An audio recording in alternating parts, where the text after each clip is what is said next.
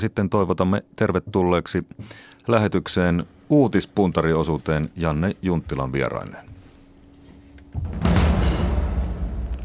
Nyt on siis vuorossa uutispuntari ja studiossa Muktar Abib, Helsingin sosiaaliviraston asiantuntija. Hyvää päivää. Hyvää päivää. Sekä Polina Kopylova, Venäjänkielisten yhdistysten liiton tiedottaja muutaman vuoden ajan. Nyt on uusi työ hakusessa. Hyvää päivää myös sinulle. Hyvää päivää. Aloitellaanpas täältä venäläisestä turismista. Vuodenvaihteen hiljaisena päivänä lehdissä on ollut suorastaan juttusarjoja venäläisturismista ja mekin tässä lähetyksessä ollaan sitä käsitelty. Kylpylät ja santaparkit pullistelee itäturisteja Stokkolaa ahdasta rajoilla jonoa. Polina Kopylova, mikä venäläisiä matkaajia houkuttaa Suomeen? No tietenkin se maan läheisyys ja äh, matkojen helpous ja äh, matkat ovat edullisia, se on ihan pinnalla. Sitten äh, Suomen hinta taas on hieman alempi kuin Venäjän, koskee niitä samoja merkkejä ja tavaroita, sekin houkuttelee.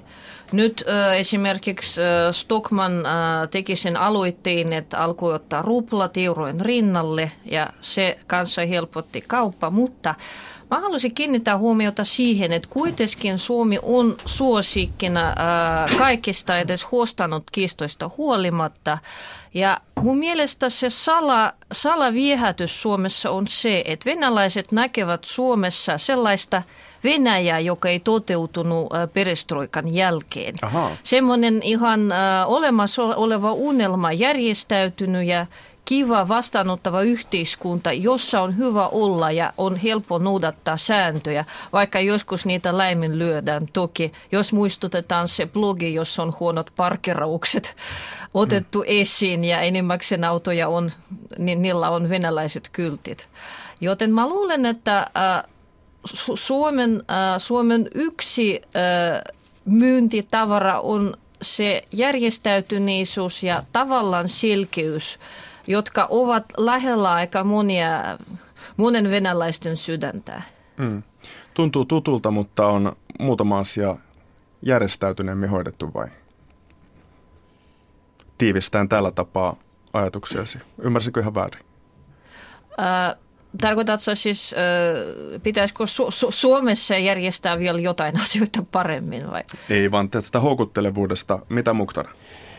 Mä sen verran tuohon voin lisätä. Tietysti mä en ole niin expert tässä asiassa, mutta mä just eilen törmäsin pari venäläistaustaista turistia tuossa Helsingin keskustassa ja hyvin englantia taitavia ihmisiä. Molemmat olivat ja mä kyselin, että mikä teitä houkuttaa tänne Suomeen ja hmm. he sanovat juuri näistä, tai mainitsivat juuri näistä seikoista, mistä säkin olet puhunut, että täällä asiat toimii ja täällä jotenkin ihmiset on niin ystävällisiä ja, ja sitten kyselin, että miten kauan sä oot Suomessa asunut. Mä sanoin, että 20 vuotta ja kyllä minä allekirjoitan näitä kaikkia, kaikkia asioita, mitä te olettekin, olette huomanneet, mutta välillä voi ollakin täällä hankalaa olla. No on aina varaa parempaan. Siirrytään toiseen uutisaiheeseen, nimittäin päivän suurimpia puheenaiheita johtajien palkka-ale. Keskustelun avasi presidentti Niinistö.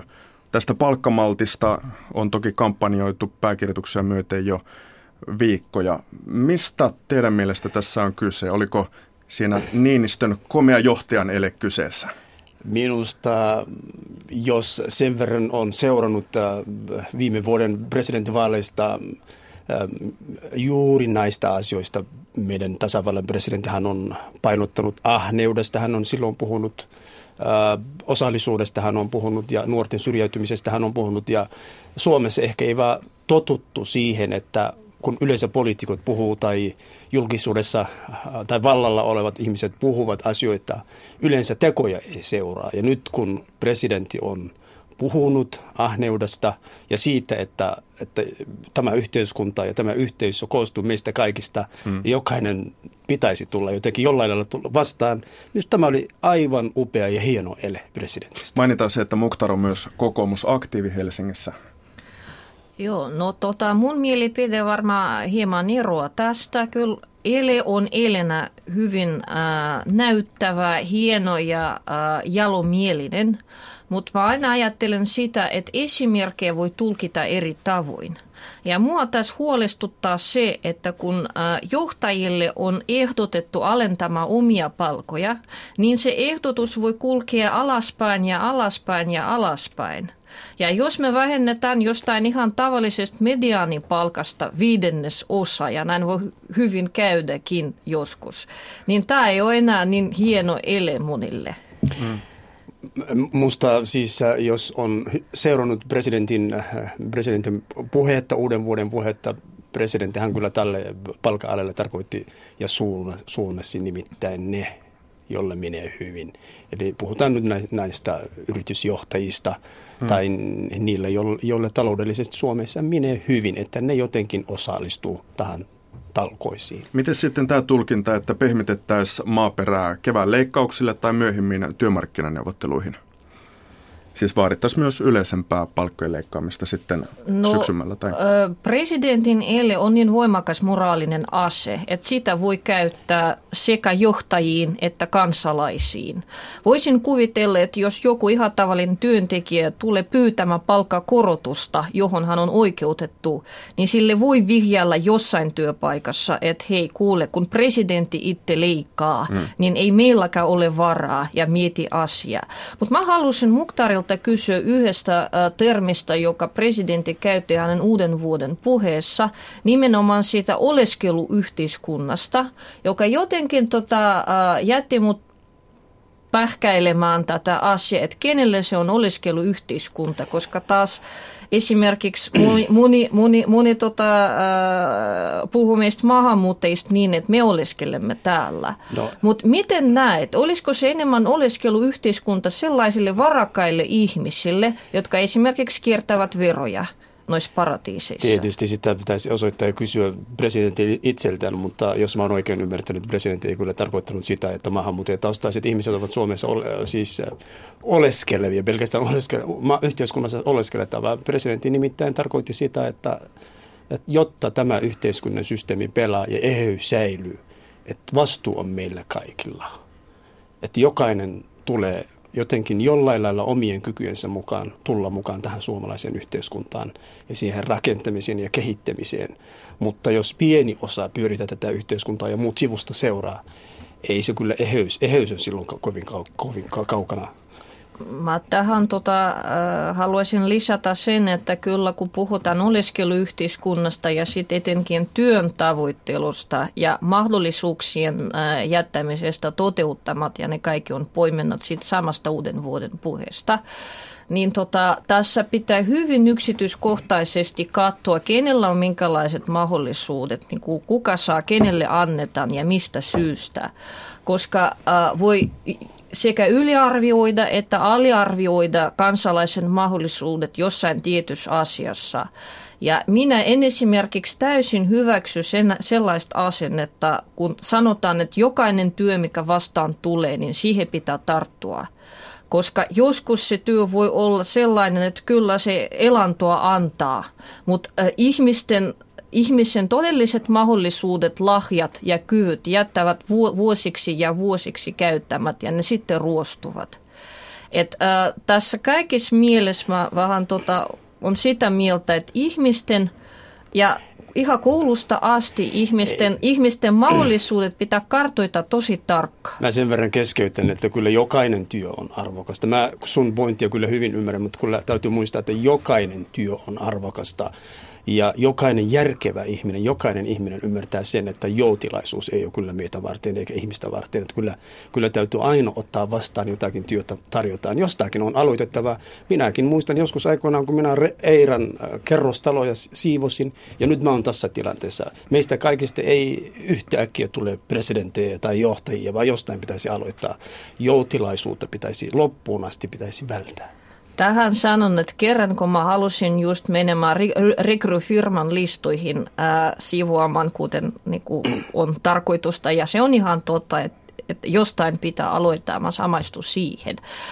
Mieheni, joka on periaatteessa semmoinen, ei, ei ollenkaan perinteinen mies, joka tavallaan halusi, että vaimo olisi kotona, sanoi mulle ihan jyrkästi, että älä mene sinne, emme tarvi sitä tuhatta, mitä sä ansaitset, mutta sit sulla on huono olo ja sä oot väsynyt. Opiskeli, oppi kieltä ja sit sä löydät työtä, josta sä tykkäät. Ja se oli niin vaikuttava, että mä tein niin. Vähän tota, tosiaan työvoimatoimiston tuettuna. Ja sitten mä löysin sen työn, joihin mä sovin niin että on erilaiset, erilaiset polut. Ja, ja nyt kun puhutaan maahanmuuttajataustaisista ihmisistä ja työn saannista, tietysti meillähän on Suomessa rakenteellisia ongelmia, niistä koko ajan keskustellaan ja yritetään parantaa niitä, että ihmiset pääsevät, pääsevät sillä tavalla saamaan työpaikkoja, mutta sitten täytyy kuitenkin muistaa sen, että, että ihan oikeasti siis paras tapa yhteiskunnassa, onko se sitten suomalaisessa yhteiskunnassa vai jossain mu- mu- muussa yhteiskunnassa, on ihan oikeasti saada työtä ja olla – ihan tavallisten suomalaisten kanssa tekemisissä. Silloin parhaiten pääset tähän suomalaisen yhteiskuntaan mukaan. Oppit kieltä, oppit kulttuuria, oppit sitä, että miksi tämä jengi on välillä vähän vaikea ymmärtää. Että se on ainoa tapa. Näin päästiin palkka siis presidentin puheessa ja työnhakuun ja kielten opiskeluun. Hienosti johdatatte tätä keskustelua.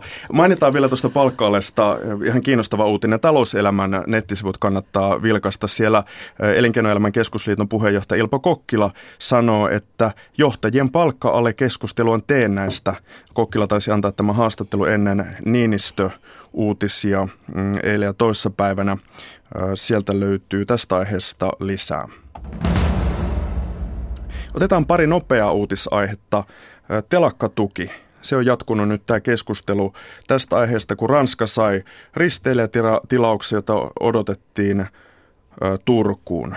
Oliko tuota Muktar kyseessä Suomen hallituksen viisas päätös, eli oli tehty hyvä yritysanalyysi, että tuohon firmaan ei rahaa tai tukiaisia kannata laittaa vai oliko siinä kyse jostain muusta? Jos olisi, kiitos kysymystä, jos olisin äh, siinä pöydässä mukana, missä näistä asioista keskusteltiin, kyllä olisin varmaan jättänyt vähintään ainakin eriävän mielipide. Äh, ymmärrän sen, että jos kansainvälisiä sopimuksia tehdään ja pelisäännöistä täytyy aina noudattaa, mutta se kun kysymys on suomalaisten ihmisten työpaikoista, viimeisen asti kyllä pitäisi taistella. Ja jos ei muita keinoja keksitä, täytyy joustaa.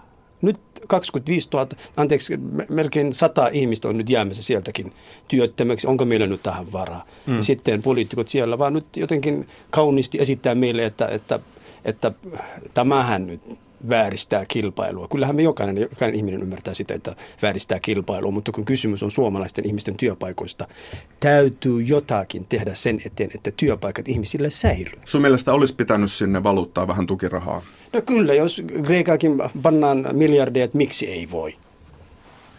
Polin ajatuksia tästä. Tota, no periaatteessa kannatan täysin Muktarin mieltä siinä mielessä, että ja se on ihan sama juttu kuin työn tavoittelu. Täällä oli tarjolla työ ja se ei ole tavoiteltu. Ja työpaikat menivät ihmisiltä, kun telakka ei ole mikä pieni paja. Ei se pienillä tilauksilla voi elää. Ja, ja, ja mun mielestä tässä mä oon kyllä Suomen kanssa täysin eri linjoilla. Jos puhutaan nyt vaikka Euroopan, ha, joo, Euroopan unionissa, kaikissa asioissa ei tarvitse olla mallioppilaana. Kyllä me voidaan olla välillä hankaliakin. Toinen jos nopea, kyseessä on niin. suomalaisten ihmisten työpaikoista. Toinen nopea uutinen. Gerard Depardieu sai Venäjän kansalaisuuden. Ja Depardieu on kiukutellut siis Ranskan presidentti Hollandin miljonääriverosta, ja Putin pääsi tässä mainostamaan joulukuussa sitten Venäjän 13 prosentin tasaveroa. Polina Kopylova herätti naurua. No tota joo, tietenkin se naurettava on, äh, mutta mä haluan nostaa sen äh, mun oman hämmennyksen hieman eri kulmalta. Eli periaatteessa Venäjä myös mainostaa äh, ulkovenäläisille hirveästi palumuutto-ohjelmia, joiden mukaan saa palata Venäjällä, jos maailmalla ei mennyt hyvin tai muuten, jos sydän kutsuu – mutta periaatteessa niiden ohjelmien menetelmät ovat hyvin hankalat ja se paluumuutto tapahtuu vain muutamille eri alueille, jotka taloudellisesti eivät ole hyvin meneviä alueita. Ja siinä on omia ongelmia, koska se paluumuute ei oikein äh, ainoa sinne ole tervetullut. Ja niiden ihmisten kansalaisuuden saanti esimerkiksi edellyttää sen, että ne hylkäävät ne aiemmat kansalaisuudet, jotka niillä olivat. Hmm. Eli periaatteessa se Döparti on venäläinen kansalaisuus, vaikka se on semmoinen keisarillinen ele Putinilta. Se loukkaa aika monien ihmisten oikeuksia, jotka ihan oikeasti sydämellisesti haluavat sinne palata isien kotimaahan. Siirrytään eteenpäin. Studiossa ovat siis Polina Kopylova ja Mukhtar Abib. Rasismikeskustelu lähti tällä viikolla liikkeelle Uma ja Abuhannan kirjoituksesta viime sunnuntai Hesarissa. Jatketaan tästä ja Ulla Appelsiinin kirjoituksesta eteenpäin, ei siis jututa näihin. Tehdään sellainen oletus, että Suomessa niin kuin muissakin maissa olisi rasismia. Kysytään, millaista rasismia on ja mistä lääke? kieltämättä ei voi kytkeä, tai olla, ei voi olla, kyt, olla kytkemättä tämä kysymys siihen, mitä Umaija on kirjoittanut. Minusta hmm. silloin, kun minä itse henkilökohtaisesti luin sitä, minä luin kolme, neljä kertaa. Ja monenlaisia ajatuksia kyllä tietysti se herätti. Ensimmäinen ajatus, mitä se artikkeli herätti, oli se, että jos hän on näin kokenut ja tämä hänen pienen tyttärensä on kokenut näin, minusta se oli kerta kaikkiaan käsittämätöntä ja sitä missään nimessä ei voinut hyväksyä. Mutta tapa, miten hän on sitä asiaa tuonut esille suhteessa suomalaisuuteen ja tähän kansaan, itse ehkä, en välttämättä olisi ehkä näin olisi sanonut, koska Suomessa on paljon, paljon ihania ja, ja, ja mukavia, aivan kertakaikkiaan hyviä Mikä siinä kirjoituksessa siis ärsytti erityisesti? Se, että, että sanotaan näin, rivien välistä mä ainakin luin, voi olla, että mä tulkitsen väärin, että, että kaikki suomalaiset ovat rasisteja. Minusta se ei ehkä välttämättä pidä paikansa. Sen lisäksi ei se nyt tämä Suomi on niin surkea maa, kuten annetaan ymmärtää. Tämä on aivan loistava maa. Tota, mä haluan, kun äh, sä Muhtar hienosti sanoit, että äh, Suomen ei aina pitää olla mallioppilas ja joskuskin voi olla hankala. Mä san, ha, haluaisin vähän kehittää sitä sun mm, vertailua siten, että periaatteessa se, mikä Umaja siinä tekstissä teki, se torui Suomia sanomalla, että se ihana Hollanti tyttö osaa sitä ja sitä ja sitä ja sinä hylkiö, sä et osaa mitään. Ja mä tiedän, kun itse joskus on ollut lapsia ja paineiden ja niin edelleen alla, niin mä muistan sen oikein hyvin, että semmoinen kun joku toinen hieno ja osaava tuodaan esimerkiksi, se monissa tapauksissa toimi kielteisesti, koska kun lapsen päässä pyöri se ajatus, että mä en koska ole niin hieno ja mua ei hyväksytä, niin jo, jotenkin se sama juttu pätee myös ö, kansakuntaan. Ja jos kansakunta alkaa ajatella yhteisesti, että hetkinen, kun meitä ei ihan hyväksytä, no viisi siitä. Me ollaan sellaisia kuin me ollaan. Niin tässä kyllä se oli yksi juttu, mitä pani mut miettimään. Kyllä Suomihan on yksi kaikista muistakin maissa. Kyllähän täälläkin varmaan rasismia on ja, ja se esiintyy ja olen sitä itsekin en henkilökohtaisesti kokenut, mutta omien asiakkaiden, asiakkaiden kohdalla olen sen huom- nähnyt ja, nä- ja kokenut, mutta täytyy kuitenkin muistaa, jos puhutaan näistä maahanmuuttajataustaisista ihmisistä, koulutetuista, hyvin pärjänneistä suoma- suomalaisessa yhteiskunnassa, hmm. ää, meidän tehtävämme on ihan oikeasti siis hyvin rakentavalla tavalla sitä asiaa tuoda esille.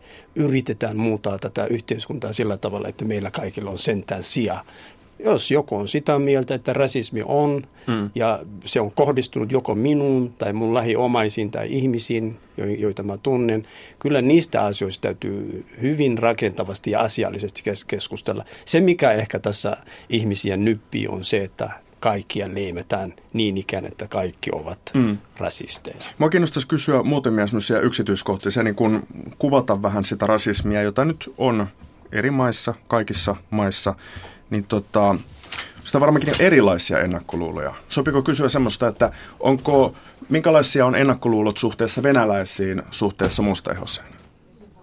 Ne varmaan ihan samantyyppisiä.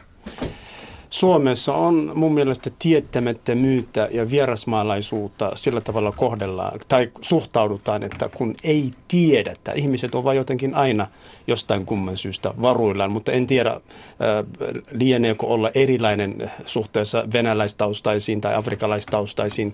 Sitä mä en kyllä itse henkilökohtaisesti kyllä tämän 22 vuoden aikana ole sen kummempaa havainnut.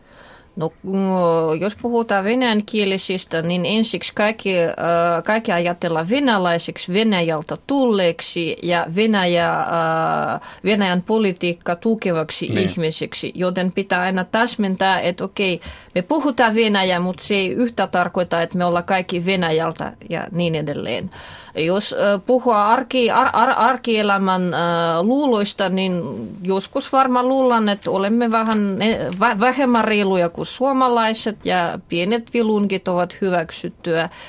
Ja sitten mun mielestä se on paljon nyt vähentynyt, vähentynyt se naisiin kohdistuva ajattelu, että kaikki naiset ovat vähän kevytkenkäiset. Mm. En itse ainakaan siihen törmännyt, enkä pitkä kuullut semmoisia, semmoisia niin mun tutulta esimerkiksi, että tulivat semmoiset semmoiset huomautukset kadulla. Kun pitää vielä sanoa, että kun mä itse muutin kymmenen vuotta sitten, mulla oli se etu, että mä tiesin jo silloin, että täällä ilmenee semmoisia niin rasismin liittyviä ongelmia. Että mä tiesin, että minun ehkä kohdistuu tietty asenne. Ja mä olin tavallaan siihen valmis ja olin valmis muuten silloin muuttamaan nopeasti pois takaisin Venäjälle, jos alkaa mennä huonosti. Mm-hmm. No huonosti ei kuitenkaan mun puolesta mennytkään. Ei se nyt mun mielestä ole vastaus sille ihmisille, joka on asunut 20 vuotta Suomessa ja Suomen kansalainen, jos hän jollain lailla esittää kritiikkiä yhteiskuntaa kohtaan tai meidän järjestelmää kohtaan, että hänelle sanotaan, että painu sinne, mistä sä oot tullut. Hän, hän on tämän yhteiskunnan jäsen ja jos hän näkee, että meidän järjestelmässä on epäkohtia suhteessa tähän aiheeseen, hänelläkin on yhtä lailla oikeus kuin kuten suomalaisilla syntyperäisillä ihmisillä on. Mutta se tapa, miten sitä asiaa tuodaan mm. esille, siitä ehkä me voidaan olla montaa, montaa mieltä. Mm, että kritiikkiä pitäisi saisi esittää, mutta että, että aika nopeasti kääntyi sormi sitten tuota, öö, itse siitä asiasta sitten niin kuin kirjoittajaan ja näin päin pois. Jotain yksittäisiä koht- tuota, asioita vielä halusin kysellä sen suuntaista, kun että, että tuota, kohtaako esimerkiksi lastensuojelussa? Kohta, tiedättekö, että lastensuojelussa olisi asenteita ö, suhteessa siihen, että mikä on etninen tausta? Onko poliisilla jossakin kiistatilanteessa jotain asennetta, sanotaan baaritappelu, miten semmoisessa tilanteessa toimitaan?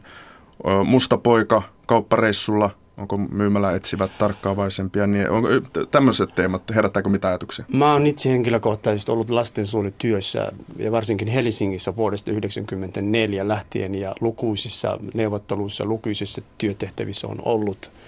En kyllä poliisin puolelta enkä sosiaaliviranomaisten puolelta huomannut sen, että jotenkin erotellaan – mm. ja käsitellä näitä asiakkaita. Niin, esimerkiksi Isossa Britanniassa näin on, että siellä on tehty töitä 15 vuotta, 20 vuotta, jotta tartuttaisiin tämmöiseen institutionaaliseen rasismiin, rakenteelliseen rasismiin? Meille Helsingin sosiaalivirastossa me ei asiakkaita erotella, tämä on mustaihoinen tai tämä on valkoihoinen, vaan jokainen asiakas, joka sinne astuu sisään, me palvellaan täysvaltaisesti. No venäjänkielisten keskuudessa etenkin, jos puhutaan lastensuojelussa, mielipiteet eroavat sen mukaan, kenellä on minkälaiset kokemukset siitä. Ja tietenkin äh, on myös suomalainen äh, kansalaisliike, äh, se lokakuun liike, joka puolustaa niiden ihmisten oikeuksia, jotka ovat tavallaan saaneet niskän sellaiset epäsopivat päätökset siltä lastensuojelulta ja koko yhteiskunnassa nyt käydä keskustelua asiasta. Mm, Joten mutta... mä luulisin, että äh, jotenkin vaikuttavat sellaiset yleiset ö, käsitykset ö, myös viranomaisiin, että miten eri kulttuureissa kohdella lapsia. Ja Mut. sitä sama ö, yksityis, ö, yksityiskohtelua kaivataan tähänkin, tällekin kentälle. No tietysti näistä kaikista epäkohdista täytyy keskustella, mutta kun nyt me ollaan Suomessa ja meillä on Suomessa lastensuojelulaki, joka mm. on kaikille sama. Onko se sitten venäläistaustainen vai mm. onko afrikalaistaustainen vai suomalainen? Suomalaistaustainen lastensuojelu meillä Suomessa on kaikille alaikäisille ja lastensuojeluviranomaisten kanssa tekemisissä oleville ihmisille mm. uskotaan, ihan sama. Uskotaan, uskotaan tämä, jos lyhyesti tähän ihan lähetyksen loppuun sanotte, missä sitä, onko jokin kohta, missä rasismia nähdään liioitellusti? No ehkä, Nähdään niin. Ehkä jos ajattelee vaikka, mä istun tuossa bussissa ja tulee bussin tarkkailijat tai nämä, jotka tarkistaa niitä lippuja. Jos jostain syystä mun lippu heti en löydä, jos äh, kova äänisesti ne pyytää tai tiedustelee mun lippua, äh, voi olla, että joku tulkitsee sitä, että, että minä olen tämän näköinen ja sen takia ne suhtautuu minuun. Ja kyllähän se voi olla, että suomalaiset ihmiset silloin nyppii, että kyllähän suomalaisiltakin tällä tavalla kohdellaan ja kysytään, jos lippu ei ole esillä. Kiitän keskustelusta Polina Kopylova ja äh, Mukhtar Abib. Kaikki mokomin.